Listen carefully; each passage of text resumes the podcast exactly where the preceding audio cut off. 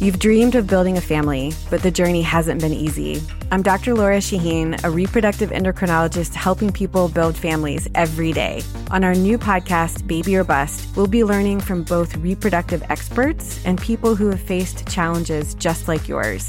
Join us every week for Baby or Bust, wherever you listen to your podcasts. Make sure to follow us so you never miss an episode.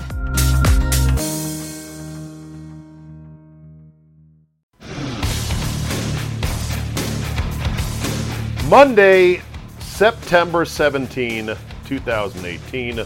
Welcome to the Zabecast. Thank you for downloading, and you are looking live at my hotel room at the fabulous New York, New York Hotel and Casino in the tender aftermath of the Packers' brutal 29 29 tie with the hated Minnesota Vikings. A fucking tie. There is so much to unpack and so much to digest from this game. And of course, I'll get into the Redskins' debacle at home before a very sparse crowd at FedEx Field in just a bit. Plus, Canelo Triple G, some Vegas thoughts. I have a rant on blackjack that I need to get off my chest, and a bunch of other stuff. So, thank you for downloading, and I apologize if this today's podcast is not as full fledged perhaps with as much production, bells and whistles, with as much quality audio uh, as you normally get. I'm, I'm knocking this out before I get on an 11 p.m. red eye that stops in Chicago and then gets back to D.C. at about 9:45. I'm already dreading that flight. I did book an extra night here at my own expense, at no cost to the league, at the New York, New York, so I could stay in my hotel room until at least nine o'clock. I'm thinking uh, before I go to the uh, airport. But man, these red eyes are brutal. And a red eye connection, Chicago. now, I know there was some talk on Twitter. People were wondering. So I, I asked the question early in the day. I said, "Will I be able to watch the Redskin game on my iPad through my Sunday Ticket app?" And of course, I knew there was somebody who was going to say this. There was going to be one joker one guy saying, Oh, you know, you're in Vegas. I'm sure there's a TV you can find it. Fuck you. Don't you get it? I need to watch this game as if I'm covering it, as if I'm media, taking notes, tweeting shit, listening to the announcers. I should have. I, I, I, feel bad though. I knew somebody was going to say that. I should have gone a little bit easier on them, And I, I kind of did on Twitter. Somebody else said, Oh, I thought the whole point of going to Vegas was to enjoy football the sports book because you said you've never done that and now you're not at the sports book. And you know what? That person is right. I am now thinking in retrospect, this was not what I thought it would be. This is mainly because I'm out here by myself. Scott went home. Uh, there was nobody else from our station. There's a few media members I know that were here for the Triple G fight. A lot of them have gone home, but I just don't. I don't have my crew with me, and if you're out here watching football with a group of guys, even just a couple of guys, and you've got a spot, like, okay, we've got a spot, we've reserved a table at whatever sports book, then it's one thing. And also, if you're not necessarily media, you're not expected to have analysis and stuff about the game, something cogent to say, and have seen the game, etc., uh, the next morning. Then yeah, I'm sure it's fun as hell. And if you're betting a million games, and the, I mean, I'm sure the sports book that I was not at for the one o'clock games was fucking bonkers at the end, especially with what happened in the Browns game and especially with what happened in the Packer Viking game. But I was not there because I didn't know where I could reliably go to watch the Redskin game on a decent sized TV and to maybe have a place where I could sit down. And maybe a place where I could sit down so that when I w- got up and went to go take a piss, I didn't lose my seat because remember, I'm a lone wolf loser out here, not with my wolf pack of guys. So it wasn't all it was cracked up to be. But I was perfectly happy watching the game right here in my hotel room on my Sunday ticket, on my DirecTV, or my on my iPad using DirecTV. I, I was happy as a pig in shit. I was sitting at the desk in my perfectly air conditioned room in my underwear and my shirt and drinking my Diet Coke and just sipping and snacking. And I had a couple things going. I had my phone on that had the Packer game on it. I used, get this, who knew? I'm a Verizon customer.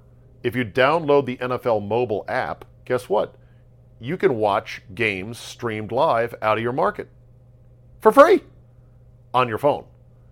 Can't sling it to your TV, I don't believe, and you can't watch it on anything other than a phone. So, in other words, I don't think NFL Mobile, even if you are a Verizon customer with an iPad that does have cellular Verizon, I don't think they let you do that on, a, on an iPad. Yeah, I, that's how convoluted all this shit is. Nobody knows. You know, well, and, and I, the question I posed, just jumping around here, was Am I going to get the game here? Or is it going to say this is blacked out in your area because we have you on record as living here? And so therefore, we're just going to say you don't get the game. Well, it turns out that as long as your location services are on for your DirecTV or your Sunday Ticket app, it knows, hey, this guy who's from Washington is in Nevada and he paid for the Sunday ticket, and so therefore he should be able to watch his home game because it's not on in the local market. So I did get to watch the Redskin game, which is the least that you should get for 400 fucking dollars a year. But anyway, all right, so let's uh, let's talk about this Packer game. It is just of course everyone's going to talk about the bullshit call on Clay Matthews grabbing Kirk Cousins by the belly with an arm and then tackling him within one microsecond of the ball being released and not even landing on him like Anthony Barr did last year to Aaron Rodgers, but tackling him, basically. And Tony Corrente, who I'm sure is a fine man, I believe he's a cancer survivor as well, just sat there and fucking gave the game away by pulling out his flag. Mm, that looks like a penalty. And it's too bad because guys like Corrente and other referees, they're they're graded every week. They're they're graded by the league and they get merits and demerits, and their career hinges on this shit. And so when the league says, you better call this, these guys are terrified into calling it. The basic judgment call of roughing the passer should remain a judgment call. The league is trying to codify or codify, I don't know how they pronounce it, every single play that is on the football field. And when you try to codify it and put it into language and writing. The defender, if the defender lands on the quarterback with most or all of his weight, well, what's most and what is all, and who can make that judgment in real time? It's just absurd. A personal foul is a personal foul. Unnecessary roughness is unnecessary roughness. You know it when you see it. And sometimes refs are a little bit more lenient, sometimes they're a little bit stricter, but the way it used to be, before all these fucking rules have ruined the, the NFL as we know it, referees just made a judgment call, and you live with it. And it was a lot better that way. This this is so bad now. It is just and of course the unthinkable happened, not the unthinkable, the very predictable happened, which is and I said this back as when the first preseason games rolled out. I said a game will be decided on one of these horseshit calls. And that's what happened here because the game was over because Cousins threw a pick, and that was on Cousins. Although he probably didn't get as much oomph on it because he was getting hit at the time, but that, that pick's on Cousins. The pick before to Tread, when on the, on the slant to Treadwell, that's not on Cousins. But anyway, the problem here, and this is what is so frustrating, the NFL has introduced this poisonous, utterly detested new wrinkle to their product. And some will argue, and I sent some of these announcers, I believe Charles Davis was being a good league guy by saying, you know, they're gonna they're gonna get this sorted out. I know I know people don't like the rule, but they're gonna get fuck you, shut up. Stop kissing the league's ass. no one wants to say, well, you know, it was bad in this game. You know, Packers end up with a tie against the Vikings. Let's say they had lost. Let's say that dumb Gork Carlson with his nine foot long neck didn't miss two field goals late. If they had lost, no Packer fan is going to be reassured that oh they'll get this they'll get this sorted out. Don't worry, don't worry. They, they, they're, they, it's a new rule. They're working on it. No, people invest their lives and they live and die with every fucking game. That's what these announcers don't understand sometimes because they're getting paid to do the games. And so well, they don't care who wins or loses. They're not fans. They're not the customers, really. So it'd be like someone at Starbucks saying, "Yeah, I know your your uh, triple uh, cafe cafe latte. Can you tell I don't go to Starbucks? Yeah, your big coffee. It's taking a little longer, but don't worry, we'll get it. Just relax. Just go sit down. We'll get it. Hey, no, got to move. You know, the announcers are the ones behind the counter. We, the customers, uh, are the fans, and they, the league has lost sight of it. The announcers have lost sight of it. Speaking of Starbucks, so I guess the analogy would be this. So let's say Starbucks introduced something that was insanely unpopular, was just a small little thing that didn't come up all the time, but let's say it came up every now and then. Like, let's say, for example, let's say that one out of every 100 customers at Starbucks, when they go to pay for their order, are randomly selected for a brief three minute survey where literally to get their coffee, they are escorted into a side room and have to answer questions for three minutes. How bad would that hurt Starbucks as a company? That's that's the analogy I'd make with this rule. I mean, Starbucks would say, like if they were the NFL, well, it's only one in a hundred customers, and it's going to improve our user experience. That's also the excuse the NFL is using. Well, it's for safety. Okay? You got to get back to focusing on what is acceptable to the customer. This rule is unacceptable. And if Starbucks were to do that, where at one out of every 100 people, and you'd be thinking, God, I, I got to get on it. I got to get in, got to get my Starbucks. I got to get to this fucking meeting. I hope I'm not one of the 100 that gets pulled aside for the mandatory three minute customer survey. Or what if it happened to you multiple times? I'm sure people that go to Starbucks often enough would be like, this is my third one in a week. the fuck? You wouldn't go to Starbucks anymore. Now, there are other places to get coffee. That's the good news. The bad news is Starbucks is kind of a monopoly, kind of like the NFL. I don't drink coffee, so I don't know. And I know there's other sort of chi-chi, floofy, high-end coffee chains out there that um, are rivals to Starbucks, but they they must have a tiny market share comparatively. They must have a fraction of the stores. And so at least Starbucks would feel an immediate pinch and Starbucks would not be able to maintain this policy for more than a week at most because they would get pummeled. People would go and get their coffee somewhere else. Guess what? The NFL has no other coffee shops that we can go to. None. They are a monopoly. And what's unfortunate for us is that there's no way we can punish there's no way we can punish the NFL it to make them you know to back off from this. We people talk all the time about oh you know I'm not going to watch I'm not watching I won't watch that we don't have enough power collectively as fans. We just don't to really hurt the NFL and where are we going to go? And the other thing that is just I hate it so much is the fact that hey even though that call was horseshit, the game was very exciting after the call. It had you with a knot in your stomach, and you were at the edge of your seat, and it's like crack cocaine. You're like, Ugh! Even though you hated it as a fan, especially if you're a Packer fan, and I'm sure you hated it as a Viking fan because, well, the Vikings lost, or they didn't lose. Feels like a loss. That where are we going to go? It's everything else is still too good. It's still too exciting with this league to really punish the NFL. I don't know what can be done. I don't know what should be done. I don't know if there'll be any way to get the NFL to back off. But it's horrible. It's absolutely horrible. Quick note on Aaron Rodgers. He is unbelievable. The fact that he moved around so well with a giant brace on that knee after basically being touch and go all week, not practicing until Saturday, is amazing. I don't know anything about ACLs or MCLs or whatever L he's got hurt. I don't know the nature of it. I haven't seen the X-rays, haven't seen the MRIs. Like if I did, I wouldn't know. But my previous thought was, well, this is crazy. They're just going to what have him miss practice Tuesday, Wednesday, Thursday every week, and then limp his way from week two to week 17. How's that? What, what's the plan here?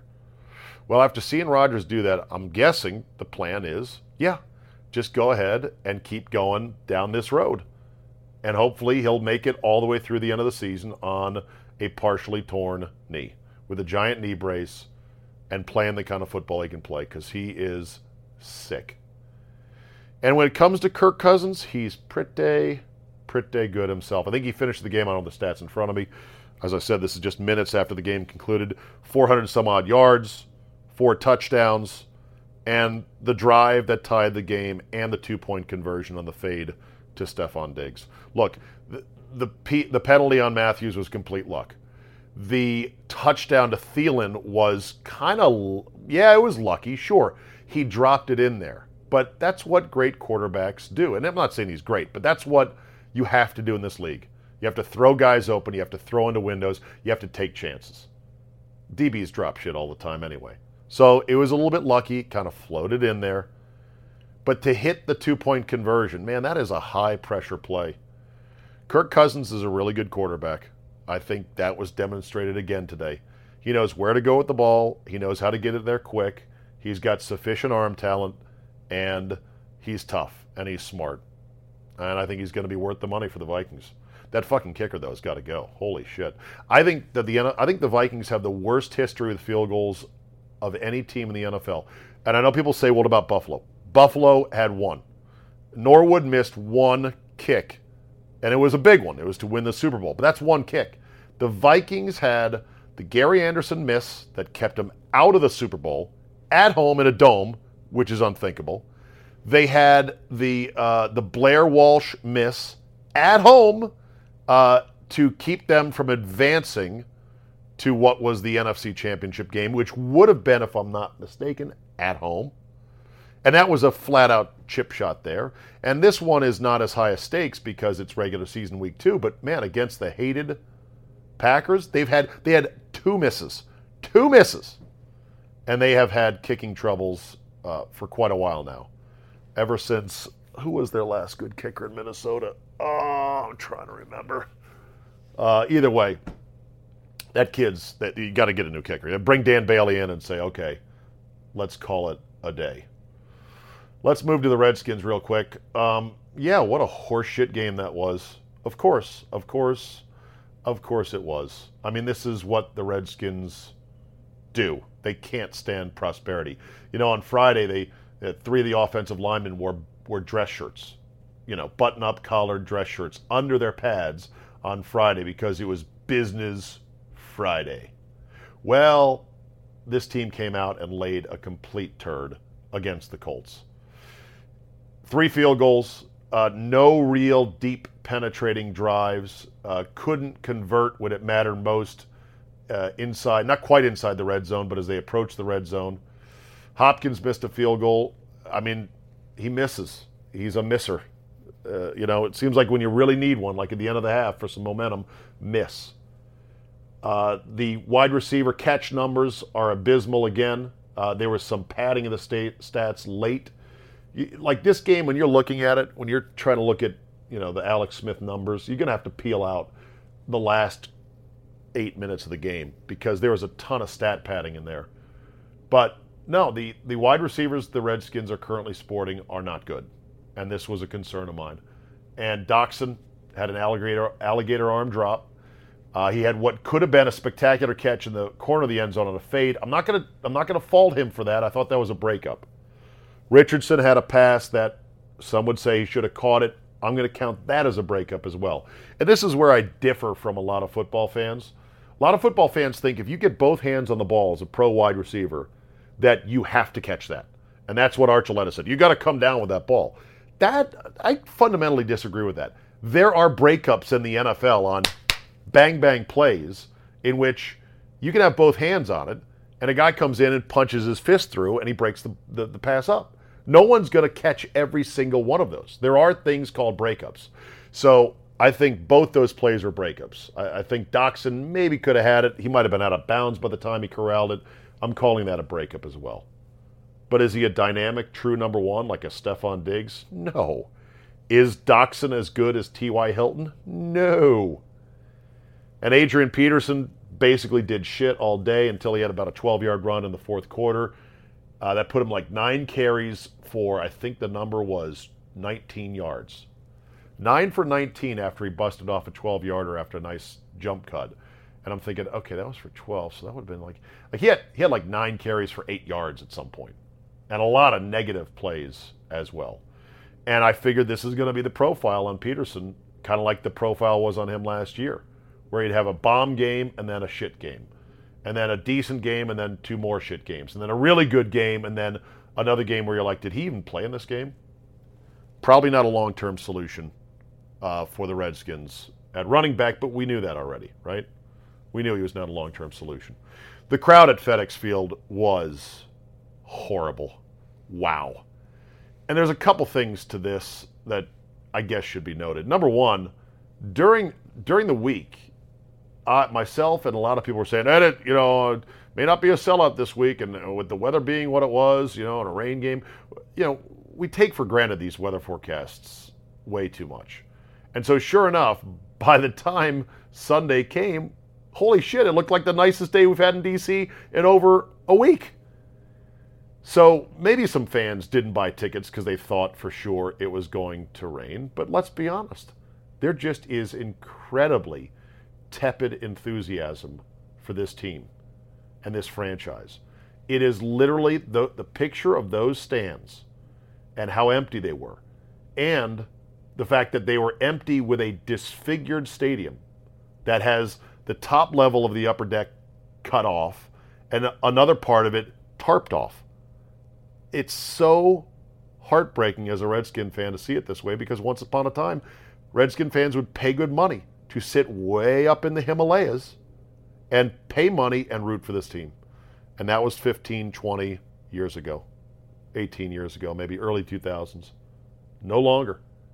This team is in a death struggle to reconnect with the fans of DC, to find a way to make it work. And you know, there's a big push this week by their PR guys, or by the, the, the league's new, or by, by the NFL, by the Redskins' new business people. Brian Lafemina and this guy Steve Ziff did a ton of interviews talking about we're in, we're improving the game day experience. We're doing this more pyrotechnics. We're introducing the players individually. We're not going to run commercials during the game itself and on and on and on. And I say, that's good. These are all good first steps, but these are band aids on an axe wound at this point.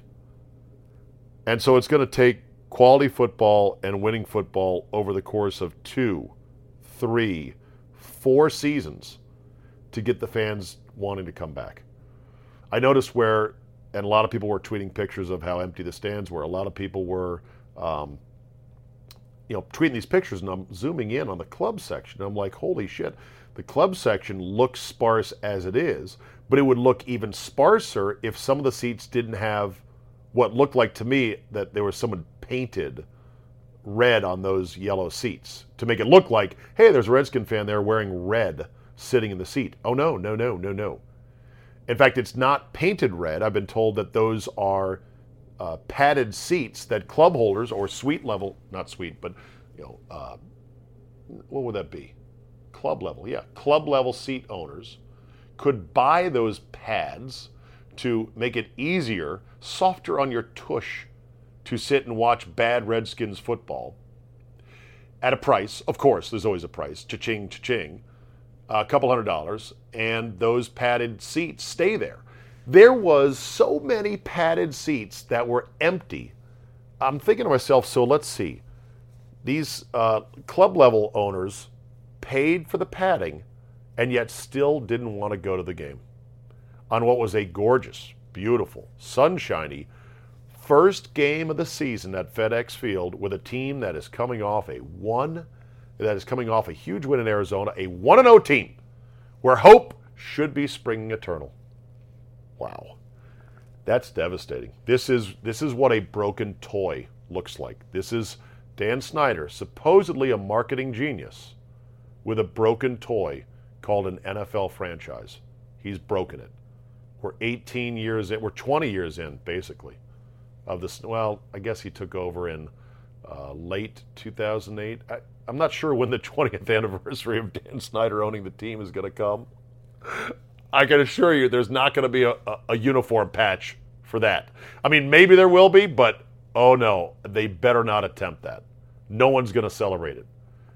But here's a guy that, you know, supposedly genius marketer, and 18, 19 years into his ownership, he had to bring in Lafemina from the league office, this guy Ziff, who came from the Rams, and they're doing a lot of things differently. They're trying to put lipstick on a pig to fix what he has broken after 18 years. Oof. And the team just played like shit. So, what are you going to do? All right, let me get some other NFL games here. And it'll be incomplete because the four o'clocks are going on right now. Um, just some other quick notes. And it, it always takes me until the next day to watch all the highlights, look at all the stats, read the recaps to get the full picture. So these are cursory recaps of the games from the things that I had seen.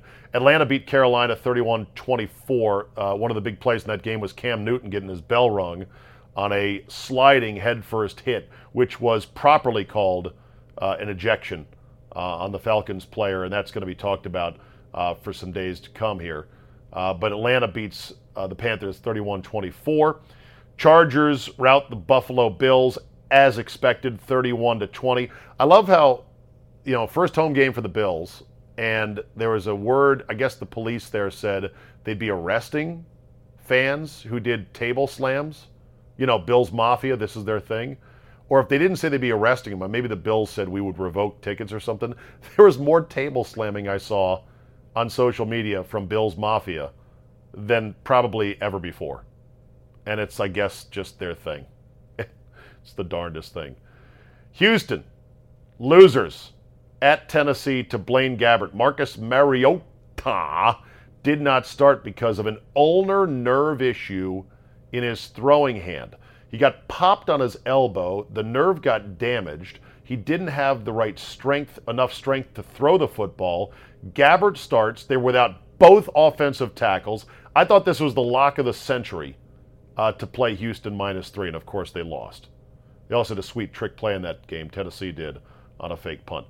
Uh, New Orleans escapes Cleveland. The fridges stay locked. No Bud Light for you, Cleveland. After Cleveland led this game pretty much throughout, and after they had it in control, and even after Drew Brees came back to, uh, I guess, tie the game, Cleveland scores a bomb touchdown over the top. Beautiful play by Tyrod Taylor. Tyrod Taylor also made a horrible pass, apparently. I saw it on Twitter. I haven't seen the play yet. Uh, bomb, to ta- bomb from Taylor, Ty- Tyrod Taylor for a touchdown, missed the extra point.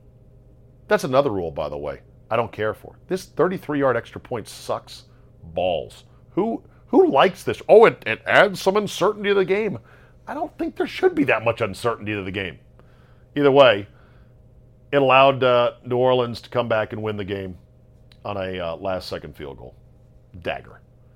The Miami Dolphins once again reminded Jets fans okay, slow the fuck down. You won one game in which Matt Stafford was terrible. This is the game I should have loaded up on. My reasoning for why I liked the Jets was, or why I liked Miami was, because the Jets.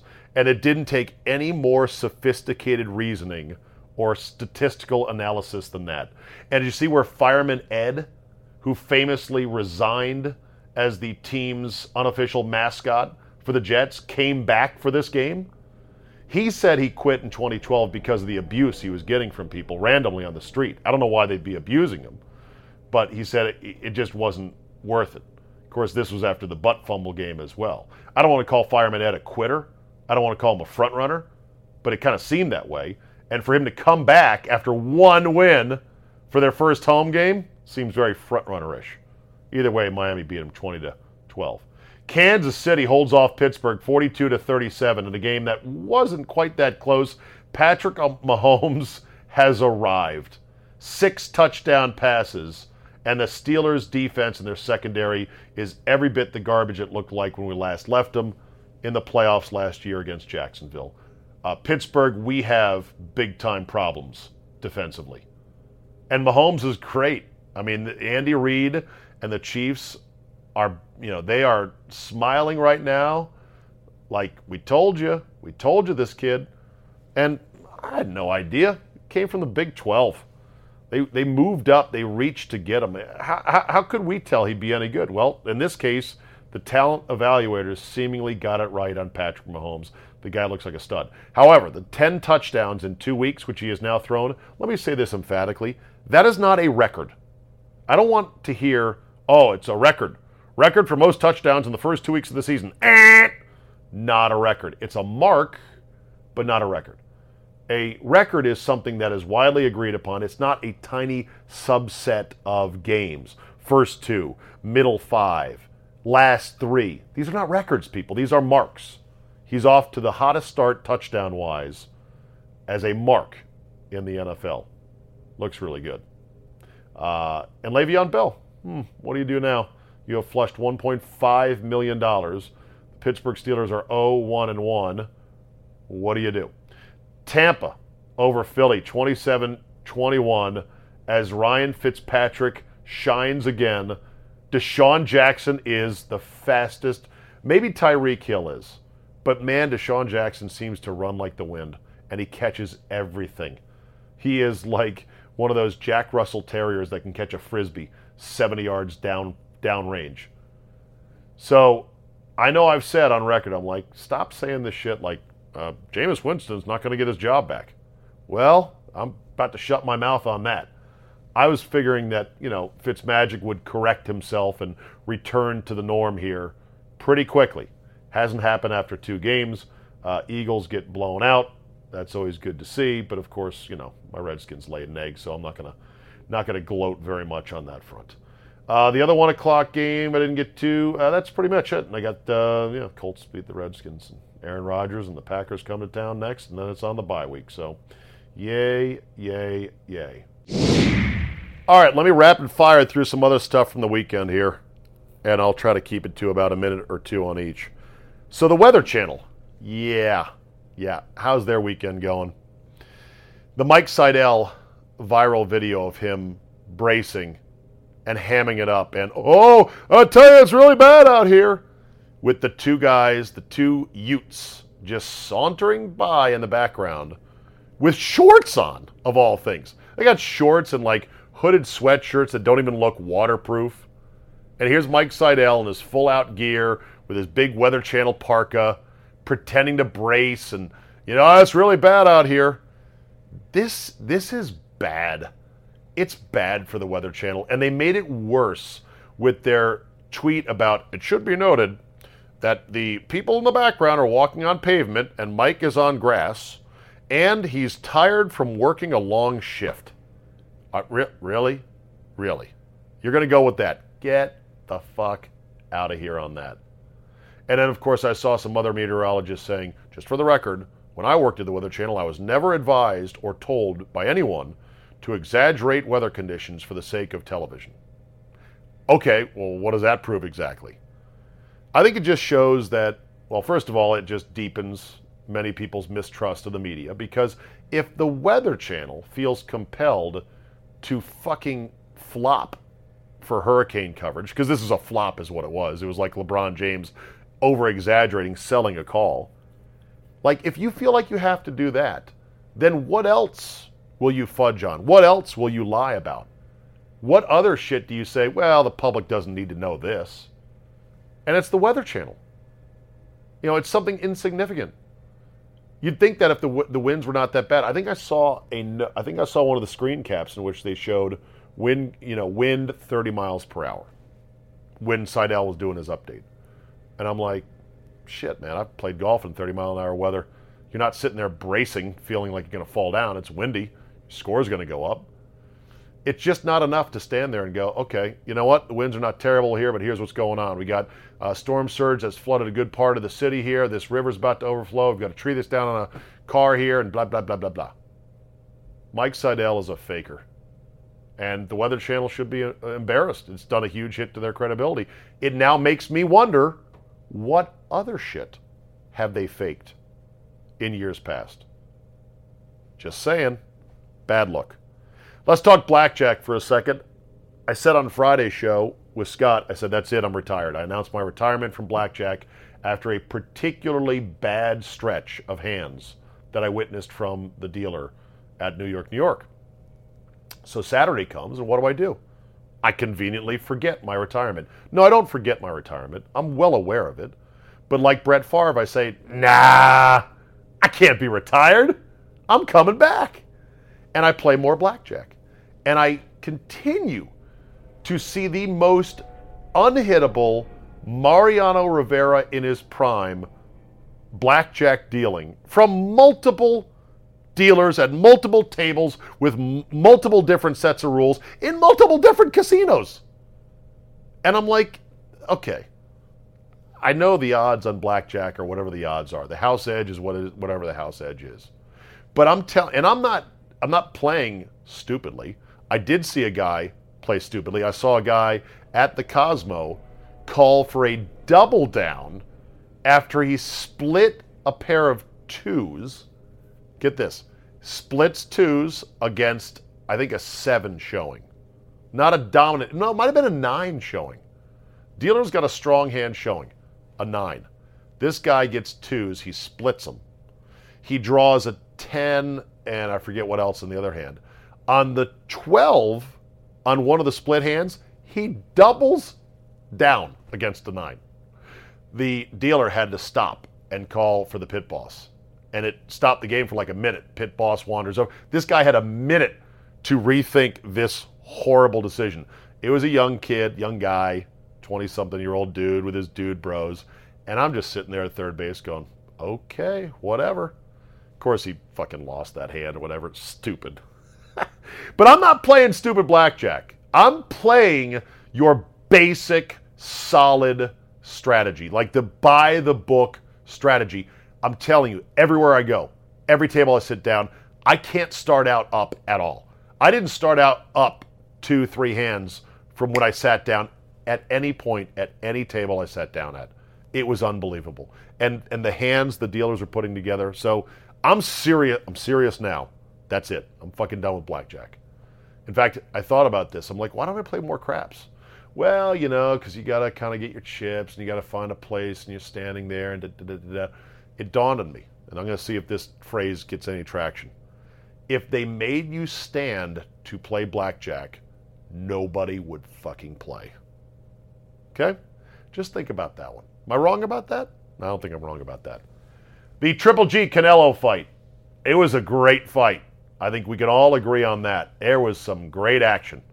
Or as the Turtle Man would say, La la la la la, live action. I thought there's no way that Triple G won the fight. Many other people agreed with me that he was robbed. We was robbed. W U Z. Other people said, nah, you know, you got to count all the rounds. Early rounds, a lot of those rounds, Canelo racked them up because he was the aggressor, kept moving forward, landed better punches, etc., etc. Maybe you're right you know, there's a lot of posturing when it comes to boxing about you don't know you don't know what you're talking about. I freely admit I don't know what I'm talking about. I don't know what I'm looking at because I don't watch a lot of boxing. And when I was doing my round by round scoring on Twitter on Saturday night, I was joking saying this will be wildly inaccurate. I'm just going to do my best here. Well, it turns out like through the first 6 rounds, I was exactly the same as Harold Lederman, the expert HBO has, the supposed expert. And then at one point three rounds later, Harold Lederman says with a laugh, he goes, I, don't know. I don't know what I'm seeing here. I, I have a hard time figuring this out. Kellerman seemed to be on the other side as Lampley. Roy Jones, I couldn't decipher where he was. Lampley's talking, about, and by the way, Lampley is great. I love Jimmy Lampley on boxing matches. He's just so good. You know, Lampley's talking about how, you know, sometimes a boxer will win the story of the fight but will actually lose more rounds and will lose the fight. That the story, the narrative of the fight is different from actually scoring the fight. But it's boxing, man. It's shady. That's why they call boxing the fight game. They don't call it organized professional boxing. The fight game is the fight game because it's a game uh, to make a lot of money. And another Triple G Canelo Alvarez fight will make a lot of money. And by golly, I hope they bring me back here when this happens. Maybe in the spring, maybe next year, same time, who knows. I'd love to see it. I'd love to come out for it. But there are li- literally, these are hundreds of millions of dollars riding on the outcome of judges. And other than having two guys box until somebody collapses, which is uncivilized, you are not going to be able to avoid using judges. And anyone that says, well, any sport that uses judges is not a real sport, eh, bullshit. You know, it just, that, that, and, and I've gone over this with my friend Lovey, Thom Loverro, one of the most respected boxing writers that I have ever known. And I said, why don't they show the scoring live? Because the judges have to score the, you know, the bout live when it's going on. Hold on a second. Yeah, uh, I'm good actually. Thank you very much. This is a new service. No room service today. Uh. No, I'm good on towels. Yep, thank you. Okay. Okay, take care. Okay, that's the first. You have now heard live room service interruption on my podcast. like when my wife calls in. hello, hello, sir. Can I get hooker removal? Oh, uh, yeah, no, I'm done with him here. Just drag him out. That's a joke, people. Jesus. Where was I? Yeah, so, you know, Lovey said he thought Canelo probably won this fight by an edge. Others said to me, hey, if you watch the first bout, that Triple G got super robbed compared to this fight. Everyone has their opinions. I, I don't think my opinion is necessarily any worse. It just has no credibility because I'm not, you know, I'm not in boxing. I, I don't have any boxing credibility. I could actually be dead on, nuts on right about my opinion regarding this fight. It just it doesn't carry any weight because, you know, I'm a Johnny Casual fan. Okay, what else? What else? What else? Blackjack Weather Channel, Triple G fight. Uh, oh, Fade Murray. Timmy Murray, thank you very much, young man. I faded the shit out of every one of Tim Murray's picks. He writes a column, I believe, for NBC Sports Washington, his college picks, and he likes to brag on Twitter. Come get rich, everybody. So I just, I had Scott read me every single pick, and I just faded every one. Fade it, fade it, fade it, fade it, faded. Final tally eight and four. Well, Murray went four and eight. I went eight and four. For how much money? Oh, 10 bucks a game, 20 on some. You pussy. Bet more money. Laz Diaz, when is Major League Baseball going to fire this guy? Like, I know that umpires have to have total control of games, but yelling at Bryce Harper in center field just because he didn't like his expressions or his body language? And it's not like this is a new thing with Laz Diaz. Laz Diaz has these, you know, episodes with players and has had them over the years. It's ridiculous. So I don't know what Major League Baseball is going to do. You would think that they would get control of their umpires. Luckily, it's a game that really doesn't matter at this point, but is still stupid. Also, did you see the sweat pouring off of Max Scherzer's cap in that game? If you didn't, try to go find it on the internet. It was crazy. It was not raining. I think it was just extraordinarily humid and very warm in Atlanta. And Max does sweat a lot. And you could see it that like the water was just blip, blip, blip, blip. The water. The sweat was dripping like it was water, as if he was standing in a shower. Had to go change his hat out because he was that soaked. I bring this up for one point. I played golf on Saturday in the middle of the day, 12:30, teed off at Bali Hai. It was 100 degrees out here in Arizona, or out here, excuse me. That's my Freudian slip. It was 100 degrees out here in Nevada, in, in Las Vegas. It was windy, so I guess that helped as well. But I'm telling you, 100 degree weather didn't feel bad at all. And I barely sweated. And I kept my glove on my hand when I normally take it off when I, you know, when I'm putting or chipping around the green. Didn't even take it off. Off. Take it off. I didn't even take it off because it wasn't wet. This is why I'm moving to Arizona. Period. End of story. Because if it's 82 degrees but humid back home, back east, in Atlanta or whatever the temperature was, and it might have been a lot hotter than that, who knows? You're miserable. You're soaked. You got chafing going on. Oh, and there's bugs too. No bugs out here. Didn't have a single bug even approach me in my round at Bali Hai. Good news about Bali Hai. It is not going under. I talked to the good folks there, the staff. They said that the Raiders deal to build the parking lot for the stadium on their property, gone, kaput, done. They're staying a golf course. Yes! So the Hope for Lamar Classic, which will be held at Zabe Vegas in March. Yes, Zabe Vegas is staying in March. I've had a change of heart. I said last year, I go, I think I'm going to move this to football season. No, I'm going to keep it in March. I need that trip out here to pull me through the winter because I look forward to it so much. And yes, I will have a little. I'm going to get a couple tee times out there. If you want to play golf with us out at uh, Bali Hai, you'll have to let us know. I don't, I don't know if I have a lot of spots for people, but I'm working on a Zabe Vegas promotion. I talked to Scott Gertner, the PR director out here, marketing director out at MGM Grand. He's on it. We're going to get a spot. We're going to get a package, and I've got a cool idea, which I think will work fine. Where I want to do a little miniature basketball shooting contest where I set up a hoop in whatever space we're watching the games in. And I create a bracket on a poster of everyone who's there. So let's say we get 64 people that sign up to come to Zabe Vegas. And on Thursday, we put the bracket together guys, girls, you name it, just a random bracket. And then you shoot three shots with a little rubber basketball at a little mini hoop from about eight, ten feet or whatever it is. And then if you beat the person you beat on three little shots, you advance. And we just play the bracket out that way. And hopefully I can get a nice prize. I'm thinking like a $500 gift certificate to somewhere or a big screen TV, like a, well, 500 bucks would get you like a 50 inch TV. Be fun, right? Something to do or watching the games. So, anyway, there's that. All right, that should do it for me today. Uh, uh, college football. Let's see. The Big Ten lost seven. Here's your stat of the day. The Big Ten lost seven non-conference games on a single day. It is the most since uh, seven Big Ten, seven. I think it was seven ranked Big Ten teams, whatever the stat is. No, maybe just seven Big Ten teams. Seven Big Ten teams lost non-conference home games for the first time since they started keeping rankings in 1925 or something like that.